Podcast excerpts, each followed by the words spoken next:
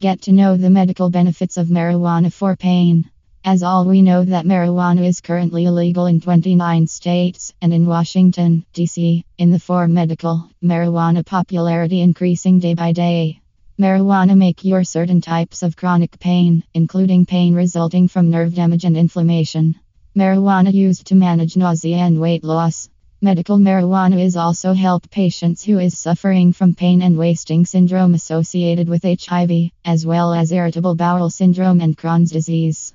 Use marijuana in medical alternative to opioids. Marijuana is known as a safe treatment for chronic pain. Individuals who suffer with chronic pain can use medical marijuana.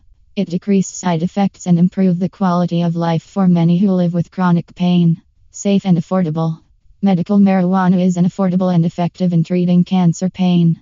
Medical marijuana is highly desirable for reducing pain in those who are unable to take pills or receive injections. If you want marijuana dispensary in Los Angeles, then contact us.